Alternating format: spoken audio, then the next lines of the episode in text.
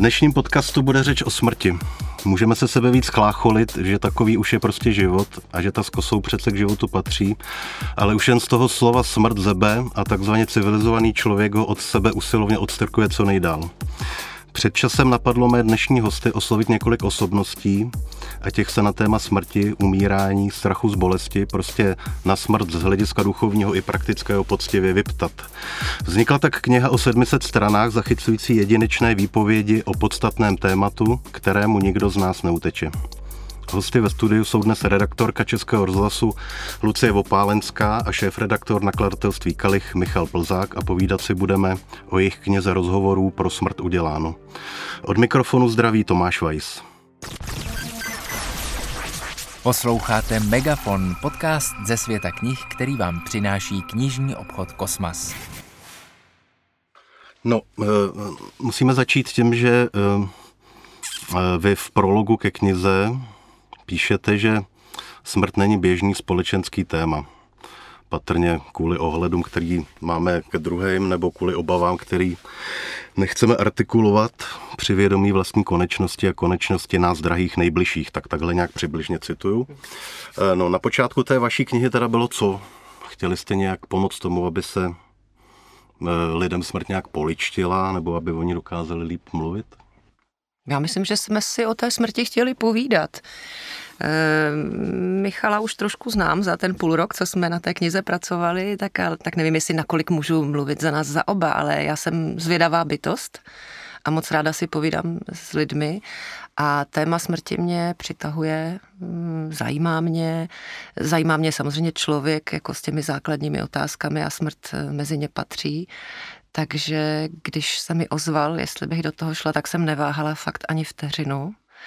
A přišlo mi to jako velká výzva, která bude zajímavá určitě pro mě, ale říkala jsem si, že to bude zajímavý kolektivní vlastně počin, protože eh, jenom to zjišťování, jestli se o smrti dá mluvit, jak se o ní dá mluvit, už jenom na počátku to, jestli nás neodmítnou ti námi oslovení respondenti. Jo? To, to vlastně eh, od samého počátku to nebylo jasné a od samého počátku tam byla, byl nějaký otazník, eh, jestli to téma té knihy, ta smrt, jestli e, vlastně nějak posune ten projekt a kam ho posune. Byla důležitá ta dialogická forma? To znamená, e, záměrně se vybrali rozhovory, protože tam se toho dá o smrti říct víc? Nebo o nějakém tématu říct víc? Protože to je živý, to je živý formát, protože tam se může hned reagovat a e, můžeš s těma lidma být i v jejich, pokud to šlo optimálně, i v jejich prostředí a e, víc tak jako vidět, e, čím ten člověk žije a kým je. Ehm, pro mě osobně e, formát rozhovoru byl něčím blízkým, protože už jsem dělal na několika rozhovorových knížkách a vím, že je to i pro čtenáře dost příjemný žánr, právě eh, skrz tu živost. Uh-huh. Jak jste se vybrali lidi, se kterými budete mluvit? Mělo to nějaký klíč a pokud eh, můžete třeba při téhle příležitosti uvíct nějaký jména, který v té knize jsou, tak to bude fajn asi teď. Tak když teď mluvil Michal, tak já navážu. No, klíč. Říkali jsme si, že zkusíme oslovit lidi starší, eh, ale ne nutně. Máme tam nejmladší respondentku, které bude 50, lékařku Magdu Čepkovou. Eh, a kromě těch starších tak jsme se snažili vybrat eh, osobnosti, které mají nějakým způsobem k té smrti blízko jako k tématu smrti profesně nebo svým zaměřením, svým eh, zájmem. Eh, například básník Jura Hásek Krchovský, tak pomíjení, smrt, eh, konečnost, to je jeho téma.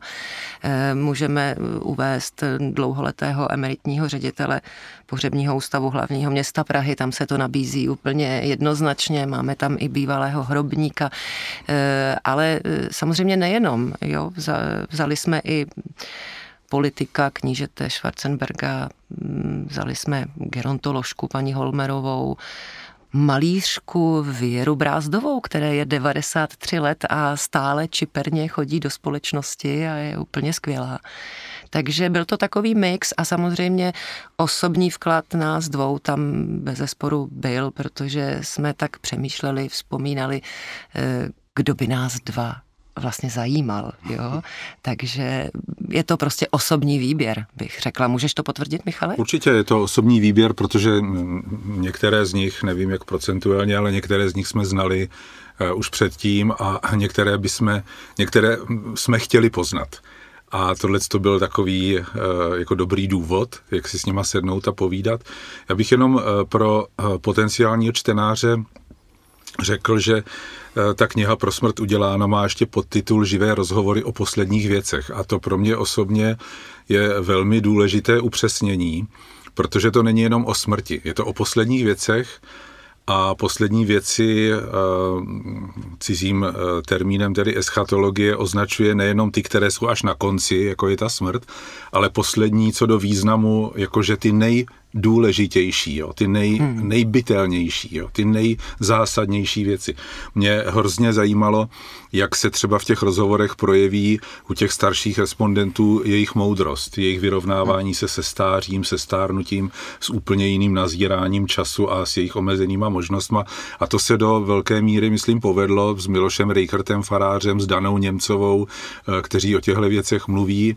Eh, to, tu moudrost jako takovou jsme netematizovali, ale ta tam hodně prosakuje eh, s rabínem Syndonem a tak dále. Čili není to jenom o smrti, ale vlastně na tomto tématu smrti se otevírá život eh, tak, jak eh, si ho ti lidé žili, poskládali a to, co jim prostě na něm, to, to co bylo pro ně jako nosné v tom životě. No. A pokud jenom ještě, pokud jde o ty pokud jde o ta jména, v určité chvíli jsme si s Lucí právě říkali, no a měli bychom tam mít zastoupený ještě taky například lidi, kteří smrt udělují, takže, takže tam máme afgánského veterána, který zabíjelo překot. Jo, musíme tam mít nějakého lékaře, takže těch tam máme nakonec víc, protože to je důležité z, z různých perspektiv duchovního, to samozřejmě se podařilo. Chtěli jsme Eh, herce, hm, to se nakonec nepovedlo, chtěli jsme muzikanta, tak tam je Jan Spálený, takže snažili jsme se, protože muzikant, bluesman, samozřejmě téma smrti a té temnoty, blues, modrá nálada, smutno. A takže jsme tam vybírali, aby to bylo, aby to bylo opravdu širší zastoupení, ale pochopitelně řada eh, lidí tam nějaké své favority, favority nebo svoji profesi, kterou by tam chtěli mít, nenajdou. Všichni tam nejsou prostě. Škoda. Kdy jste se rozhodli, že uh, součástí té knížky budou fotografie?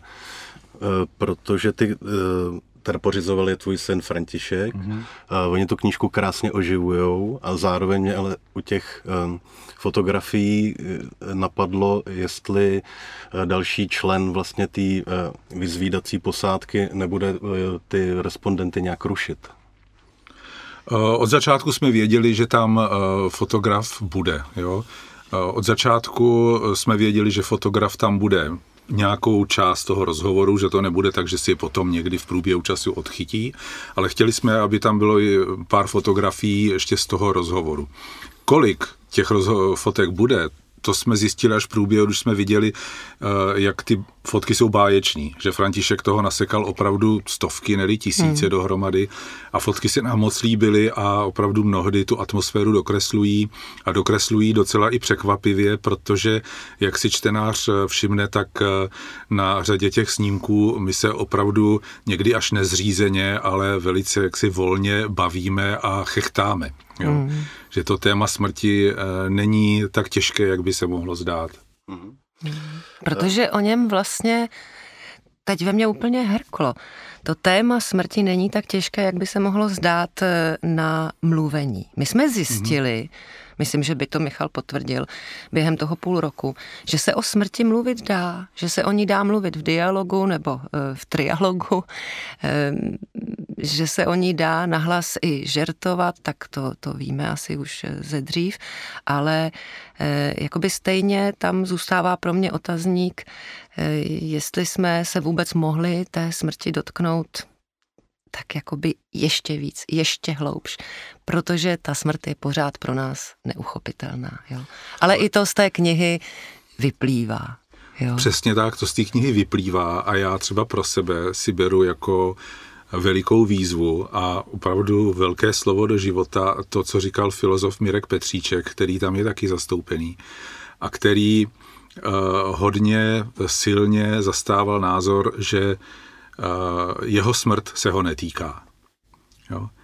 A mluvili jsme o pojetí filozofa Landsberga, který říkal, že smrt je téma pouze, pokud je to smrt někoho druhého, smrt blízkého, ale že vlastně smrt moje sama nemůže být jako velkým tématem a když bych eh, ještě přímo navázal na Luci, tak eh, ono je to opravdu něco, co mm, nám zůstane až do toho posledního dechu jako vzdálený a cizí. No. Hmm. To k, tomu se, k tomu se asi nedá jinak dostat, než touhletou asi drastickou zkušeností, ačkoliv drastickou.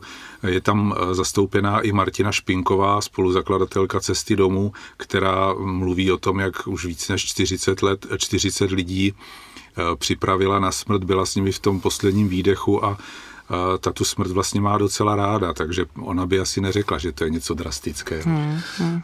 Lucie říkala, že eh, se vám s lidma mluvilo o té smrti dobře a že jste vlastně byli překvapený, jak to jde. Myslím, že to je eh, velká část toho je, že jste si vybrali eh, opravdu dobrý respondenty, protože když tu knihu člověk pročte, tak vlastně zjistí, že vlastně mluví o té smrti takovým vyrovnaným způsobem. Není tam žádná panika nebo úzkost nebo nějaký přehnaný lpění na tom životě, ale nevím, jestli jste si taky přitom uvědomovali, že vlastně většina lidí taková není. Že, no. že ta euroamerická civilizace jako se té smrti skutečně eh, bojí a, a dávají stranou. Vlastně eh, vy jste vytvořili takový zajímavý exkluzivní klub jako lidí, kteří eh, zřejmě to mají nějak promyšlený a myslím si, že hlavním jako pozitivem té knížky je, že lidi přesně pochopí, že takhle by se taky dalo něco o tom, o tom říkat. Já bych tě trošku opravil. Není to zcela tak, že jsou tam všichni vyrovnaní, smíření. Jo. Myslím, že tam jsou minimálně dva rozhovory, kde eh, možná tři, kde eh, ti lidé spíš tak jako kolem toho krouží a nechtějí se k tomu moc přiblížit, nějak to úplně vyřízené nemají. Nicméně v zásadě máš pravdu, eh, že jsme chtěli, aby tam zazněly hlasy lidí, které k tomu mají co říct nebo možná ne ani k té věci samotné, ale že ten způsob, jakým se o té smrti mluví, pokládáme za inspirativní nebo nosný. Možná ne tak, co se jako úplně řekne potom o té smrti, ale ten způsob, a těch způsobů je tam spousta, každý je opravdu jiný podle osobností, ale že ty způsoby jsou různé a mluvit tam s člověkem, který v tom nemá jasno a nechce o tom mluvit, to by ani dost dobře nešlo. No, já si dovolím poznamenat, ale nebudu blíže samozřejmě jmenovat. Zna, známy oslovených osobností nás odmítlo několik, je to na prstech jedné ruky. Pět, možná čtyři, no, pět. maximálně. Eh, ale nechci je jmenovat. Takže eh, ne pro úplně každého, eh, na koho jsme pomysleli, to je téma snadné k povídání u stolu nad kávou, nad vínem, nad čajem. Je to přece jenom téma intimní, jo? proto ještě bych navázal k tomu, jak si úplně začínal tady ten rozhovor, že se o tom ve veřejném prostoru jak si moc nemluví. Já si myslím, že my bychom to asi jako nesli nesnad úkorně, ale tak jako, že to je trošku nevkusný, kdyby se ve veřejném prostoru uh, mluvilo o smrti jako o něčem obyčejném. Jo? Myslím si, že to je přece jenom intimní téma, o kterém se uh, mluví, pokud se pojíme tak osobně, jako jsme ho pojali my, tak si myslím, že kdybychom požádali tyto naše respondenty, aby to, co říkali nám, říkali do éteru, jo, nebo na kameru, tak si myslím, že tím vzniká úplně jiná situace, úplně jiný kontext a vyznělo by to úplně jinak, hmm. než když se to potom zafixuje v té písemné podobě. No, ono to eh, s tou smrtí je opravdu těžký v tom, že to téma je těžký a myslím si, že ta představa, je, že někdo bude lehce mluvit o smrti, je vlastně taková eh, neúplně mm, správná, nebo zdá se mi vlastně taková banální chtít po někom, aby lehce mluvil o smrti. Hmm. Eh, vlastně my všechno ta konečnost je osudem jako všech věcí, které známe a vlastně ten člověk má tu nevýhodu, že pravděpodobně jediný, který je si vědomý toho, že zemře A To si my jenom myslíme, ale my to nevíme. my to nevíme, ale za, v tuhle chvíli, jako kdyby to tak vypadalo. No a s tou těžkou situací si pomáhá všelijakýma přesahama eh, toho, že prostě mm, je tady nějaká víra, která mu v tom pomáhá. A, a tyhle ty přesahy by mě zajímaly, eh, jaký jste v těch rozhovorech objevili. Všechny možný druhy posmrtného života, re, reinkarnace, žiju dál ve svých potomcích a nic dalšího není. A tak tohleto téma, jestli byste mohli trošičku rozvést. Tak já to načnu a Michal, no. Který je v té teologii přece jenom kovanější, bude pokračovat. Myslím, že nás překvapilo, eh, jak pro řadu lidí je přijatelná myšlenka reinkarnace. Eh, Myslím někde asi v půlce práce na té knize, že dokonce i rabín Karol Sidon eh, tam zmiňuje reinkarnaci a od něj by to člověk věru nečekal. Eh, Takže to byla jedna věc. A mě, když si tak na to vzpomenu, zaujalo, že ehm, třeba Karel Schwarzenberg, eh, velice silně zakotvený v tradičním katolicismu, tak ten jakoby to opravdu měl v podstatě jasně vyřešené. A stejně tak Miloš Reichert, eh, evangelický eh, farář, eh, už tedy na, na Vejminku, který to má také jako vyřešené. Ale zase mnohokrát se nám zopakovalo v průběhu práce na té knize, že to, že je někdo věřící, není absolutně zárukou prakticky ničeho. Vím to třeba i od paní Svatošové, že, jo, že eh, ne každý věřící eh, ne každému věřícímu se snadno umírá. To znamená, že ta, že ta víra a nějaký z toho pramenící přesah, že eh, život smrtí nekončí, ale něco dál pokračuje, mm, není nějakou podmínkou toho vyrovnání se s tím faktem smrti? No říkají to ti, kdo s těmi umírajícími pracují. Takhle si to vybavuji. Ale ona asi je víra a víra, protože jako to, že někdo přináleží k církvi, že jo, eh, nebo že je někdo jaksi aktivní věřící, tak to nemusí vůbec znamenat, že má otázky života a smrti vyřešené. A zase naopak někdo, kdo se prohlásí za absolutního bezvěrce a ateistu, tak může umírat v klidu, protože si třeba řekl, že je pro něj důležité se srovnat se svými nejbližšími, se svými příbuznými, urovnat si vztahy a nemusí to vůbec být věřící. No. Já si myslím, že hodně, aspoň to jsem si z toho vzal, že uh, ti, kteří uh, už u té smrti byli daleko blíž a, a možná častěji než my dva, tak uh, odkazovali na takovou poměrně srozumitelnou věc a to je, že člověk, který v těch posledních chvílích nebo v poslední fázi svého života nemá lítost nad tím, jak žil, jo, tak vlastně umírá smířeně, buď můžeme říct, jak si smířeně, smířený s Bohem, nebo smířený se svojí konečností, nebo smířený se svojí situací, ale že asi ta dělící čára nebude ně, úplně mezi věřícím a nevěřícím, ale mezi tím, jestli člověk, když se ohlídne zpátky, má pocit, že vlastně jako to nějak naplnil, anebo člověk, který má pocit, že ještě bych toho chtěl hodně udělat, protože vlastně zatím je na začátku, anebo že něco strašlivě, strašlivě podělal. Posloucháte Megafon, podcast ze světa knih, který vám přináší knižní obchod Kosmas. No, jedna věc je eh, přemýšlet o vlastní smrti a nějak tuhle tu konečnost promýšlet a druhá věc ale je, když eh, umře někdo blízký, nedej bože mladý, nedej bože dítě a tak, mm, tak eh, co k tomuhle tématu vlastně spovídaní řekli v té knize? K tomuhle teda možná ještě těžšímu tématu, než je vlastní smrt? No, no, Dana Němcová, zmi- na té jsme se samozřejmě ptali na smrt jejich dvou dětí. E, no, strašná bolest. Já myslím, že zmiňovala amputaci, mm. ale to čtenáři sami najdou v té knize. Já už si to nevybavuju, ale je to, je to trauma pro každého zdravotníka, co, co jsme také vyzjistili. Je to, to smutek, no. Jasně. No, většina lidí si přeje umřít s minimem bolesti a, a, a protože to trápení sebe nebo vlastně to tím svým umíráním těch blízkých, tak to si vlastně nepřeje asi nikdo. Problémem ale je, že tohle to vlastně často bývá jenom zbožný přání a spousta lidí tímhle eh, nějakým klidným eh, způsobem eh, nezemře. Tak jak se třeba vaši respondenti, já už jsem se vás na to psal, když jsme natáčeli nějaký krátký video, jak se stavěli k eutanázii nebo k asistované smrti nebo dokonce k sebevraždě, jestli tyhle ty témata tam padaly.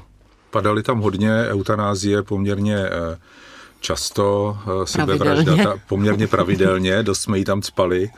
Eh, na sebevraždu jsme se taky mnohokrát dostali a zase to je celý jako vějíř odpovědí. No, na jedné straně uh, filozof a biolog Stanislav Komárek, který vůbec proti eutanázii není, jako přímo naopak, nebo, nebo básník Krchovský, že jo, který sice není pro, pro, pro sebevraždu v žádném případě, ale eh, rozhodně by neprotahoval život nad eh, nějakou únosnou, smysluplnou mez, až, až samozřejmě po mm, druhou stranu, eh, která je zastoupená především tou židokřesťanskou tradicí. Mm-hmm. A, a lékaři. A lékaři, kteří říkají poměrně jedno, jednomyslně, že povinností lékařů je je léčit a že po nich nikdo nemůže chtít, aby dělali něco naopak. No já bych tady eh, trošku ještě možná i s Michalem polemizovala, protože Máme tam třeba eh, lékařku Magdu Čepkovou, která léčí v Londýně, dělá na Áru, by se dalo říct, nebo na JIPu. A e, oni, ti lékaři, prostě neplatí, že by chtěli za každou cenu protahovat život. To byla častá výtka eh, od našich respondentů, od několika, od pana Komárka, od dalších, že samozřejmě lidé nechtějí umírat napojeni na hadičky a v, bolestech a, a protahovaně, a ona mě osobně tedy naprosto vyvedla z toho, že by medicína současná, že by současní lékaři toto dělali nějak záměrně nebo vedeni, vedeni nějakou regulí. Ne. Třeba v Anglii zákony a u nás to asi bude podobné, to úplně teď nevím, eh, umožňují samozřejmě lékaři eh, jak si podávat léky tak, aby ten dotyčný netrpěl. To je základ. Ten lékař vlastně nesmí eh, způsobovat tomu pacientovi zlé. Eh, mě možná, nebo to možná překvapí i čtenáře, že se tam právě dozví i odpovědi na určité mýty eh, mýty a omily nebo mýty, které se šíří ve společnosti. A třeba, třeba tohle je z pohledu Magdy Čepkové v podstatě takový mýtus.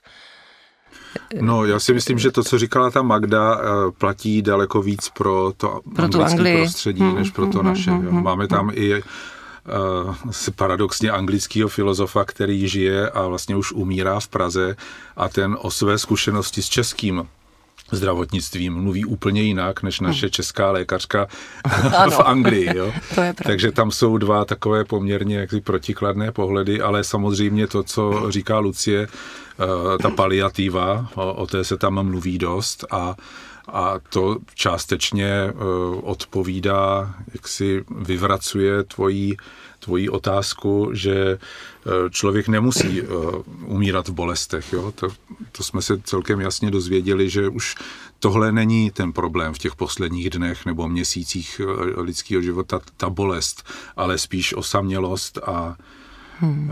možná, možná ještě nějaký ten a a to je právě to, co zmiňovala Magda Čipková, to, že jsou tam Uh,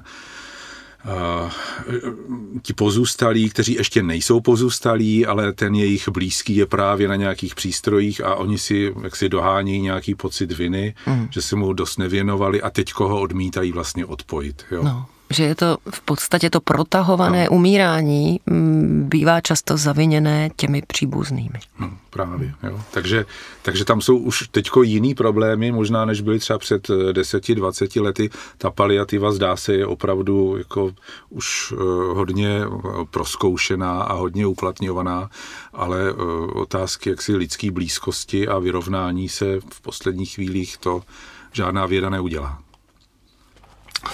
Eh, mnoha lidí jste se taky ptali na vlastně velice praktické věci, to znamená, jak si představují svůj pohřeb, jaká bude hrát hudba, spopelnit nebo uložit tělo do hrobu. E, to je to, je to samé, to znamená vějíř odpovědí, který je různý? Jo, určitě. Od, od rozptýlení až po um, klasické uložení do rakve a do hrobu.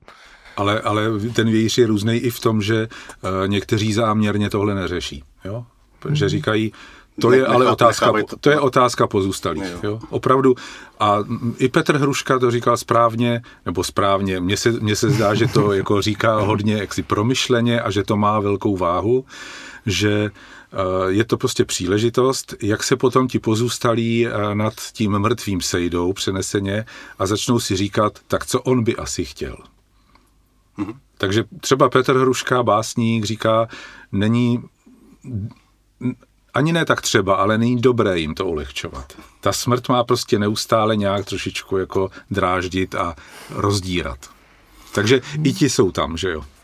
Vy jste, vy jste zažili uh, takovou věc, která možná se z ní vlastně trošičku dalo počítat, když jste vybírali ty respondenty. To znamená, že v průběhu přípravy té knížky zemřela Jiřina Šiklová a Ivan Havel. Tak uh, ne, neběhal vám trochu mráz po zádech, co to vlastně děláte za knihu? Jestli to není nějaká smrťácká eh, katovina nebo... Mně proběhl mráz po zádech. Oni zemřeli v opačném pořadí, než si Tomáši uvedl. Nejdřív Ivan Havel, pak Jiřina Šiklová. S Jiřinou Šiklovou jsem ještě na pohřbu Ivana Havla eh, normálně konverzovala, ale bylo to krátce po sobě.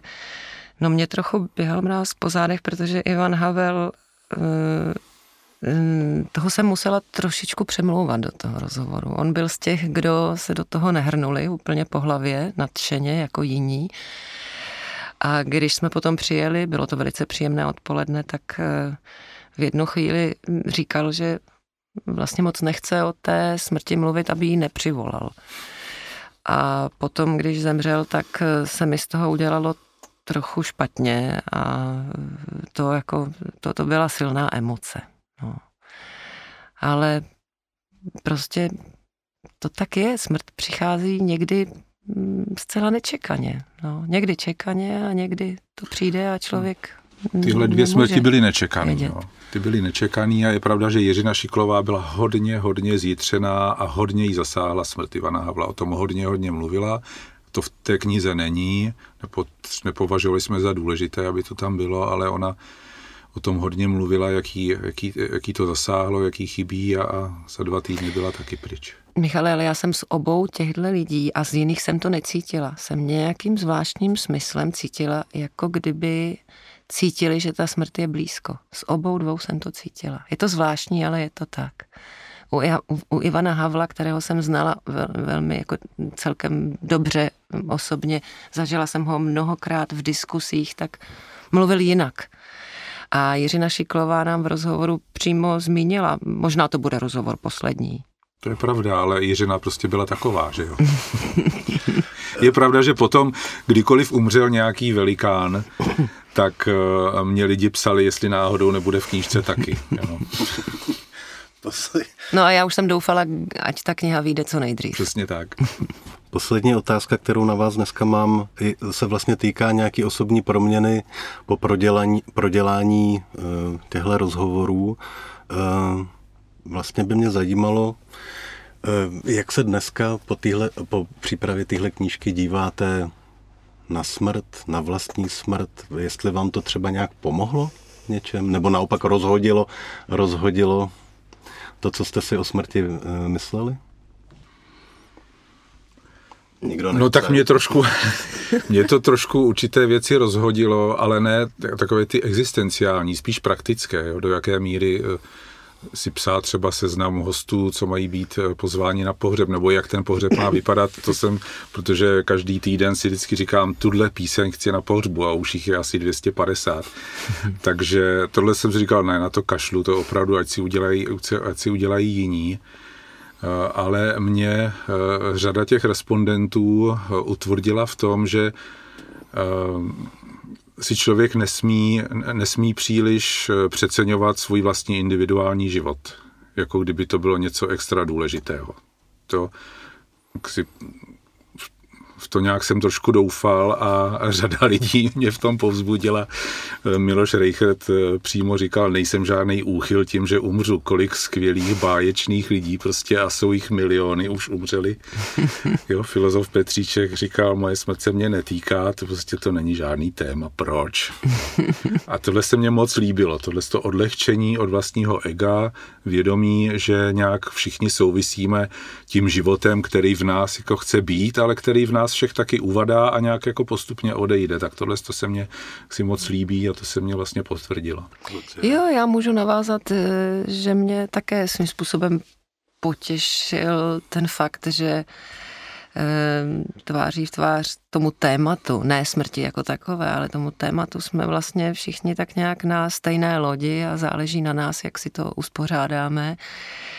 Já nevím, já jsem, pro mě to byl intenzivní půl rok, kdy smrt byla všude. E, za každým rohem vstávala jsem se smrtí na jazyku, usínala jsem se smrtí v knize na nočním stolku. E, přes, přes týden jsme si telefonovali, dějiny točili jsme rozhovory, jsme no, nastudovali jsme dějiny smrti, přečetli kde co. A e, po půl roce jsem paradoxně tu smrt prostě nějak od sebe odstřihla, že e, jak se říká v nové Bondovce, není čas zemřít. A to, a to je z dnešního megafonu všechno s Lucí Vopálenskou a Michalem Plzákem. Jsme si povídali o jejich knize rozhovorů pro smrt uděláno. Kniha vychází 14. října v rámci Velkého knižního čtvrtku a velmi vám ji doporučuji. Od mikrofonu se loučí a příště se zase naslyšenou těší Tomáš Weiss.